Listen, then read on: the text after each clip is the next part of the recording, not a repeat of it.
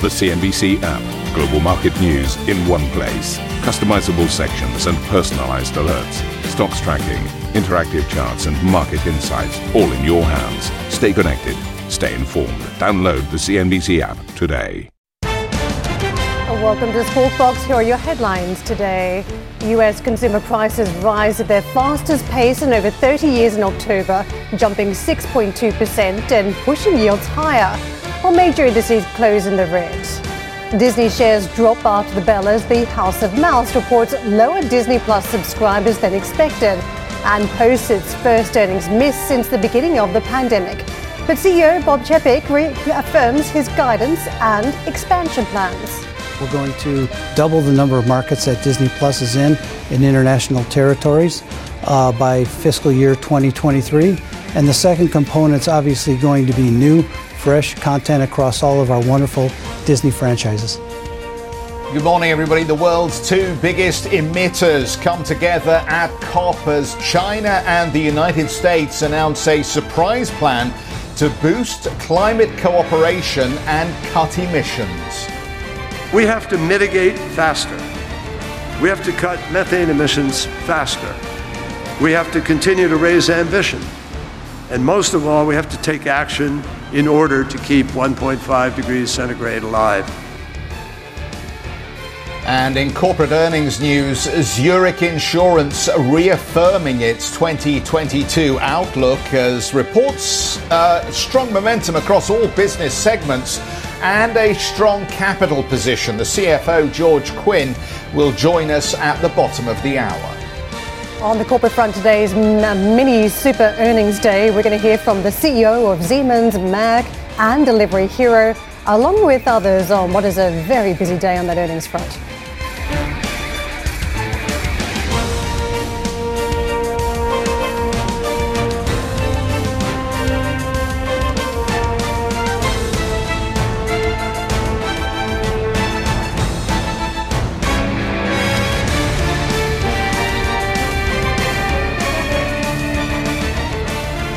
So, welcome to the program, everybody. Let's start off with uh, the continuation of this corporate earnings season. And this is an important company, Siemens, the uh, company delivering at the headline level an orders beat and a better than expected sales number during the fourth quarter. Uh, this is uh, a major German engineering and uh, technology company, of course, and we've talked in uh, recent months about some of the challenges around tackling the supply chain issues. But the uh, business says uh, sales rose 19%, sorry, 18% to 17.44 billion euros. The uh, uh, number handily beat the expectation of uh, 16.82 billion euros. Orders up 26% to 19.07 billion euros. That was ahead of the 17.56 billion euros that was expected here. The company says it's seeing growth opportunities in many key markets despite quote ongoing supply chain risks associated primarily with electronics components and raw materials. Although it does go on to say that it has reduced the impact of some of those challenges across the quarter. Uh, the uh, company giving us a net income line on the fourth quarter of 1.33 billion euros. The expectation there was for 1.23 billion. So again, that is uh, a little ahead of the expectation. The group says the uh, 2021 dividend of uh, four euros up from three and a half euros a year earlier will be delivered. Uh, let me see if I can find you uh, a few other lines here around uh, strategy. The company says it assumes rigorous execution of our portfolio optimization strategy will contribute similarly as in fiscal 2021. And that's that reaffirmation of the 2022 target here. The uh, company says um, that uh, the uh, profit margin for mobility in the 10 to 10.5% range, the margin in the infrastructure business 12 to 13%, and uh, digital industries uh, 19 to 21%. And it's important, I think, we continue to give you a line on some of these margin outlooks, given that, as we know, the uh, inflation story is nibbling away at the um, opportunity uh, for these companies when it comes to high, holding the line on margin. Basically, they have to decide whether the customer is going to take the pain or they're going to take the pain. We will hear from the CEO later this hour at 7:45 Central European Time. So stay with us for that conversation, Karen. Geoff, I'm also looking at earnings here. Merck crossing with numbers this morning, and uh, the real takeaway message has been the upgrade to its forecast now for the full year 2021. It's saying group net sales now seen between 19.3 and 19.85 billion euros. Their forecast of EBITDA has also been lifted to 6 billion to 6.3 billion euros. And this is the company has produced a stronger third quarter, net sales rising by 11.8% to 5 billion euros.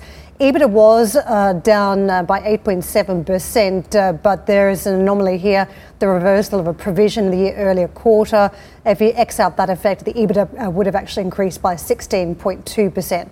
The company talks about the big three, very complex business when you consider what the big three are process solutions, new healthcare products, and semiconductor solutions, uh, saying that they're again key drivers. Uh, operating cash flow increases by 25.3%, and net debt has been lowered to 9.3 billion euros. So the company just running through some of those big metrics, but clearly seeing very strong levels across the business uh, with many different components firing on all cylinders. So we're going to get into that a little bit more and talk about uh, some of the growth plans with the company as well. Don't miss that interview with the CFO, Marcus Kuhnert, at 8:10 CET. Geoff.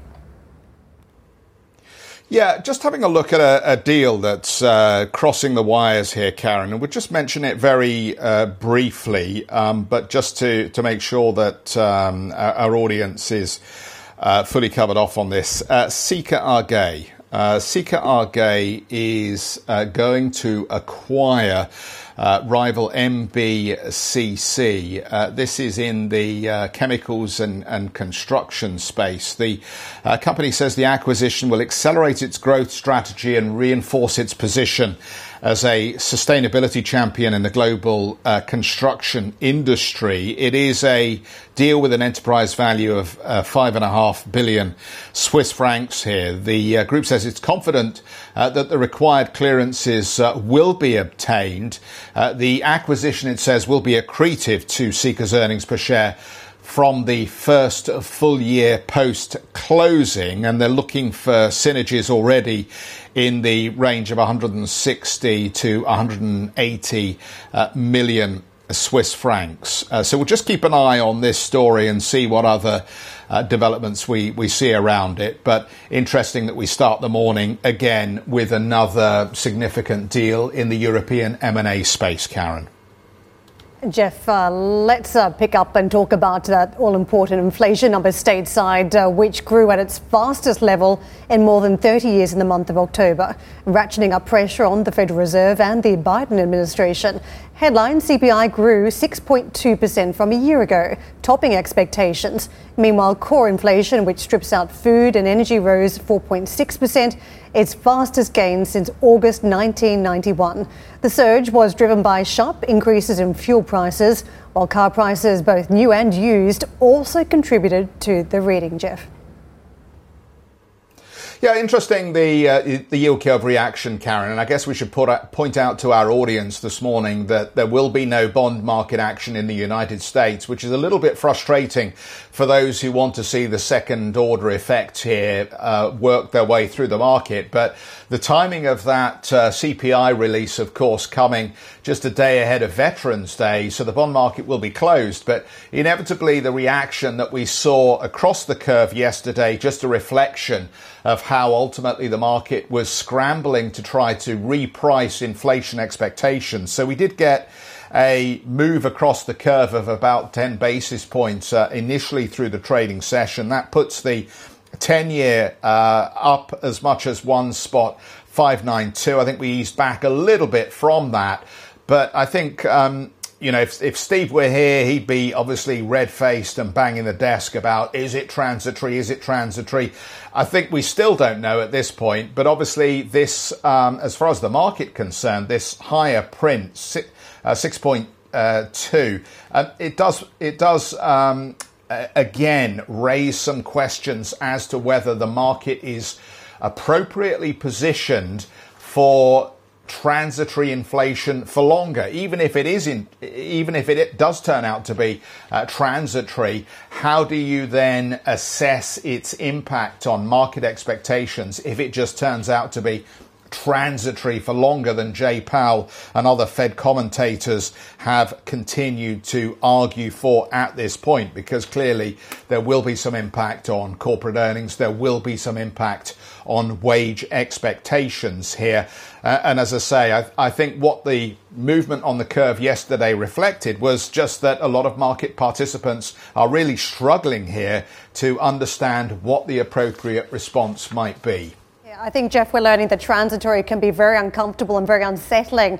We uh, saw on the downside, of course, around the pandemic, very large declines in some of the services and manufacturing numbers that was also uncomfortable territory. And on the back of that, you look for a very, very quick snapback. I think it's a very similar pathway now as we talk about much higher prices. Investors will look very quickly for a snapback to more comfortable territory before you start to see entrenched action around these inflation expectations. And I, I think for many market participants, there's been an element of Goldilocks about the market for a number of sessions here. Had good earnings, we've had more fiscal policy in the States around that $1 trillion infrastructure package, and we've had a Fed that uh, seems still to flesh out a time frame for a taper, but uh, not bringing forward those interest rate hikes. That inflation story yesterday just a little bit too hot for the markets, and you could see the reversal that took place for the Dow, the S&P, and Nasdaq right across the board. And every time you see this pullback in the tech sector, it does give you a sense that investors are getting a little bit nervous about the multiples that the technology sector trades on if you do have a, a higher rate environment down the track. So that was where you saw concentration of selling, the 260 odd points coming into the mix to the downside. And switching over to the dollar, though, as we talk about uh, elements of benefit in this type of environment, dollar was one of the shining stars yesterday. Investors uh, looking at the yield story marching into the dollar. You can see morning session just coming off a little bit, but uh, sterling trading at 134.19, euro 114.79, dollar still stronger versus the Japanese yen and also against the Chinese currency. And to what we're seeing on commodities, one of the big imports here in this inflation story has been the energy mix. Very strong prices that we've witnessed, and a continuation as we hold above the $80 a barrel mark on WTI and Brent. You can see morning session again supported some pushback, though, from the US administration, from Joe Biden, about tackling these prices, but initially taking a little bit off the price, but not now, as you can see, just regrouping these markets still perched higher. Gold actually uh, getting a little bit of bid to 1854 on the trade this morning, up a quarter of 1%. Asia uh, stewing over those inflation numbers uh, a little bit this morning because the Australia tracking lower, that market trading down. Other big features, though, for these markets, in particular, Singles Day, that big shopping event uh, that takes place in China. Uh, also, a good test of the health of the consumer market at this point. So, closely eyed. There have been a few question marks around the state of play in the mainland economy and beyond and what that uh, retail environment looks like. So today, quite a key one. You can see China stocks bouncing near on 1% and uh, Japanese stocks a little bit further north. We are trading firm 170 odd points. And meantime to Evergrande, this has been an important feature too for confidence in the Chinese market and Hong Kong. And what we've heard the latest is that Evergrande reportedly has paid the delayed interest owed on at least two bonds. The grace period for $148 million in coupon payments expired yesterday, and the stock higher in trade today. Geoff. Yeah, thanks very much, Karen. What did you say? Goldilocks? Uh, well, it was no fairy tale, was it, for uh, Disney numbers? Uh, Disney took a hit in extended trade after posting a significant miss on earnings and a sharp slowdown in subscriber growth for its streaming service. Disney Plus gained just 2.1 million new paid accounts in the quarter. That is the lowest number of new subscribers since it launched just before the pandemic. However, Bob Chapek stressing the unit will still hit its longer term targets on the back of international expansion and new content releases. Chapek also telling CNBC the entertainment giant is focusing on the metaverse after Facebook doubled down on its bid to connect the physical and digital worlds with its recent rebrand. My vision is to use Disney Plus as the platform for the metaverse. I think it really blends our physical beings with our digital beings and creates a three dimensional canvas, if you will, for our creative storytellers to paint so that we can create experiences that otherwise have been defined as it's a park experience or it's a movie experience or it's a book experience. I think those all come together without boundaries, without borders, without constraints.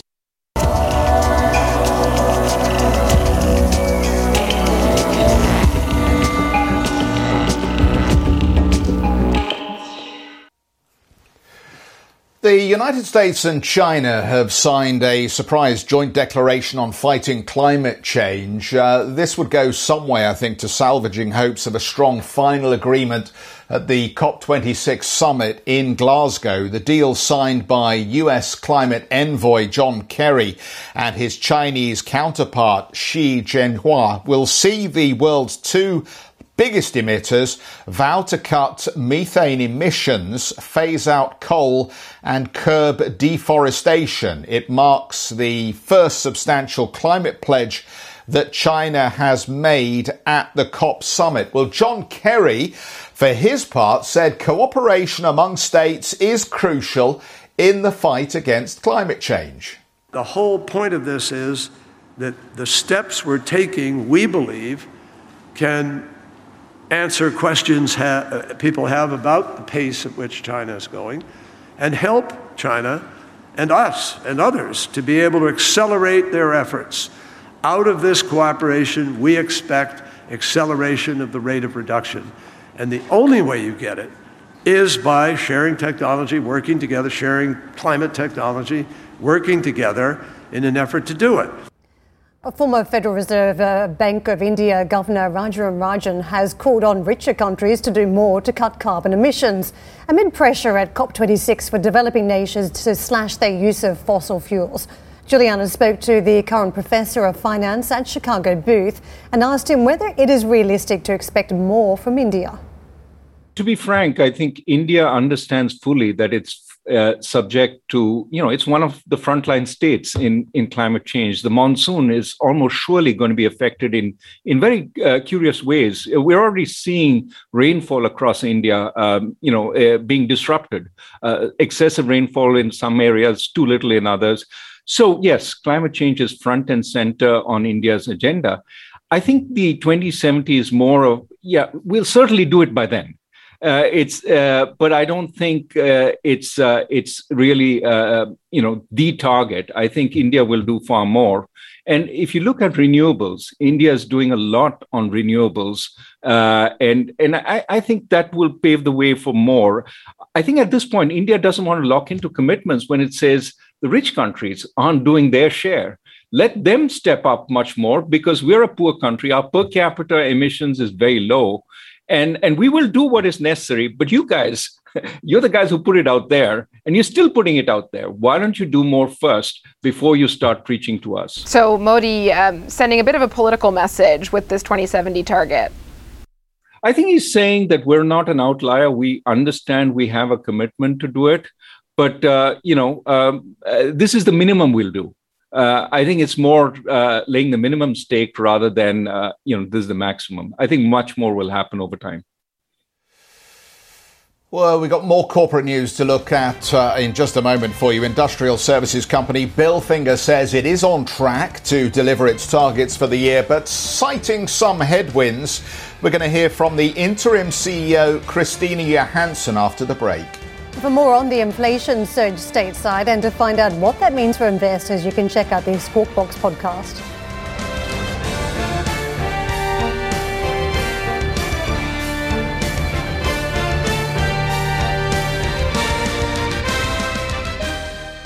Listen to CNBC's Beyond the Valley, the podcast that explores the biggest tech news from across the globe. Join me, Arjun Kharpal. And me, Tom Chitty, every week as we bring you insights into the top stories, unpack the latest trends, and find out where the industry is headed. Now available on Spotify, Apple Music, and Google Podcasts.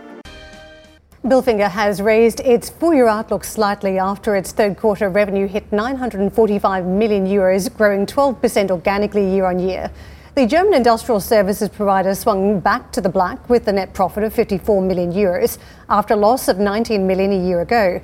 Bilfinger also announced that new CEO Thomas Schulz will take on the role in March next year. Well, joining us now is Christina Johansson, who is interim CEO of Bilfinger. Christina, thank you very much for joining us again today. I want to get into the numbers. You've been making steady progress in the business and now a slightly upped forecast. Just give us a sense of some of the improvement that you're witnessing in the business at this stage.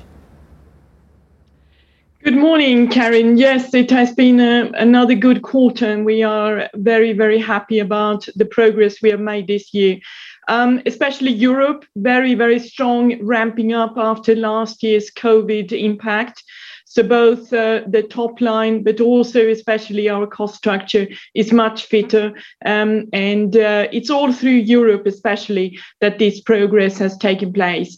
Most of our industries are ramping up and uh, good, good growth in all of them. Christina, just break down the supply side for us at this point because we know that there are challenges around the labour side. We've just seen it through the lens of a number of different readings globally around CPI that uh, there is pressure from materials coming into the mix. How strong are some of the headwinds that you are facing on the cost pressure side? Well, looking at the supply chain, um, it's it's mainly our clients that are suffering and and uh, suffer from delays, which obviously also on the project side partly will have an impact on us. Directly, Bilfinger is more selling the people, so we have an indirect impact. Uh, we see some projects with some delays, um, but not a big issue so far. Looking at the inflation, yes, we feel it. Um, and I think we need to get used to an environment of inflation. It hasn't been there for a very long time. But uh, we, on one hand side, we have uh, clauses in some of our contracts to be able to escalate it. And on the other side, we need to make up for it on the efficiency side. So yes, it is there, but we take the challenge and try to uh, make sure that uh, the results will not suffer. Christine, it's just a couple of things that, that sort of jump out in the numbers. One is just the uh, modest improvement in EBITDA margin, and obviously the question around uh, free cash flow at this point. Only a, a, a, a modest uh, improvement there. Um, what, what, what does it take um, in terms of writing profitable or doing profitable business to get both the margin and the free cash flow numbers moving a little bit more aggressively? Well, I think in the first half, um, and uh, it has been a lot of focus on, on growth. Uh, so obviously, the working capital has increased as a normal consequence of that. Um, but where we are now at the end of September, the working capital is one of the main targets to improve until the end of the year. We're not happy with uh, the performance, even if it has improved in quarter three. So there is potential here to uh, get back to um, the very, very good performance working capital that we saw, especially at the end of last year. And I'm confident that we can improve in the last quarter.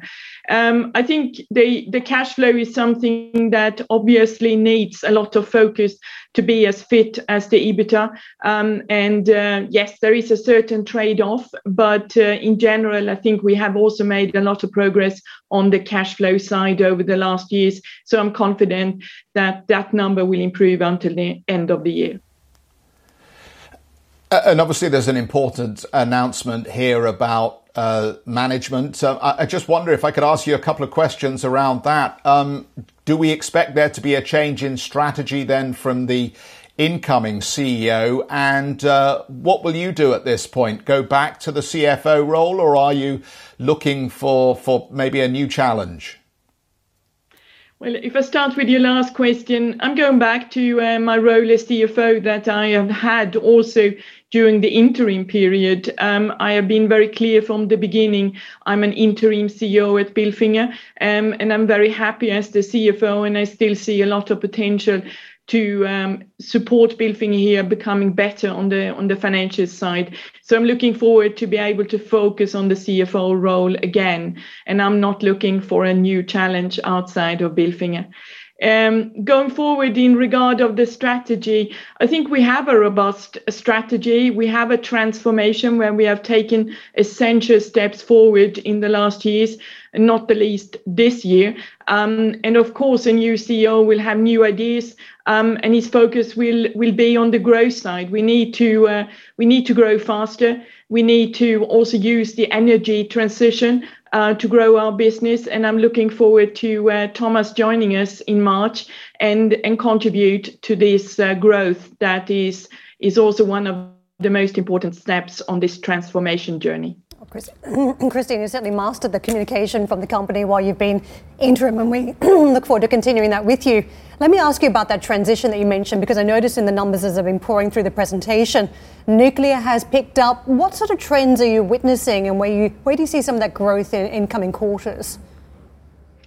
Well, I think the, areas where we are expecting additional growth or over proportional growth is obviously nuclear. There is a kind of revival in Europe going on, um, especially in the light of the new target set for uh, reduction in footprint in CO2. Um, nuclear for many countries is a part of the strategy to increase nuclear.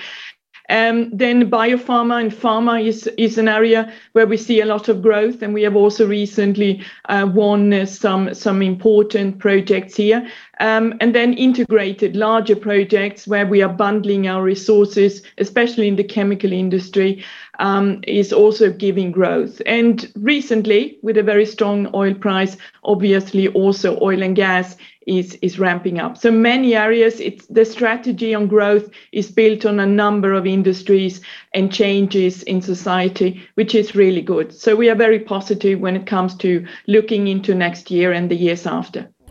Thank you for listening to Squawk Box Europe Express. For more market moving news, you can head to CNBC.com. Or join us again on the show with Geoff Cutmore, Steve Sedgwick, and Karen Tso, weekdays on CNBC.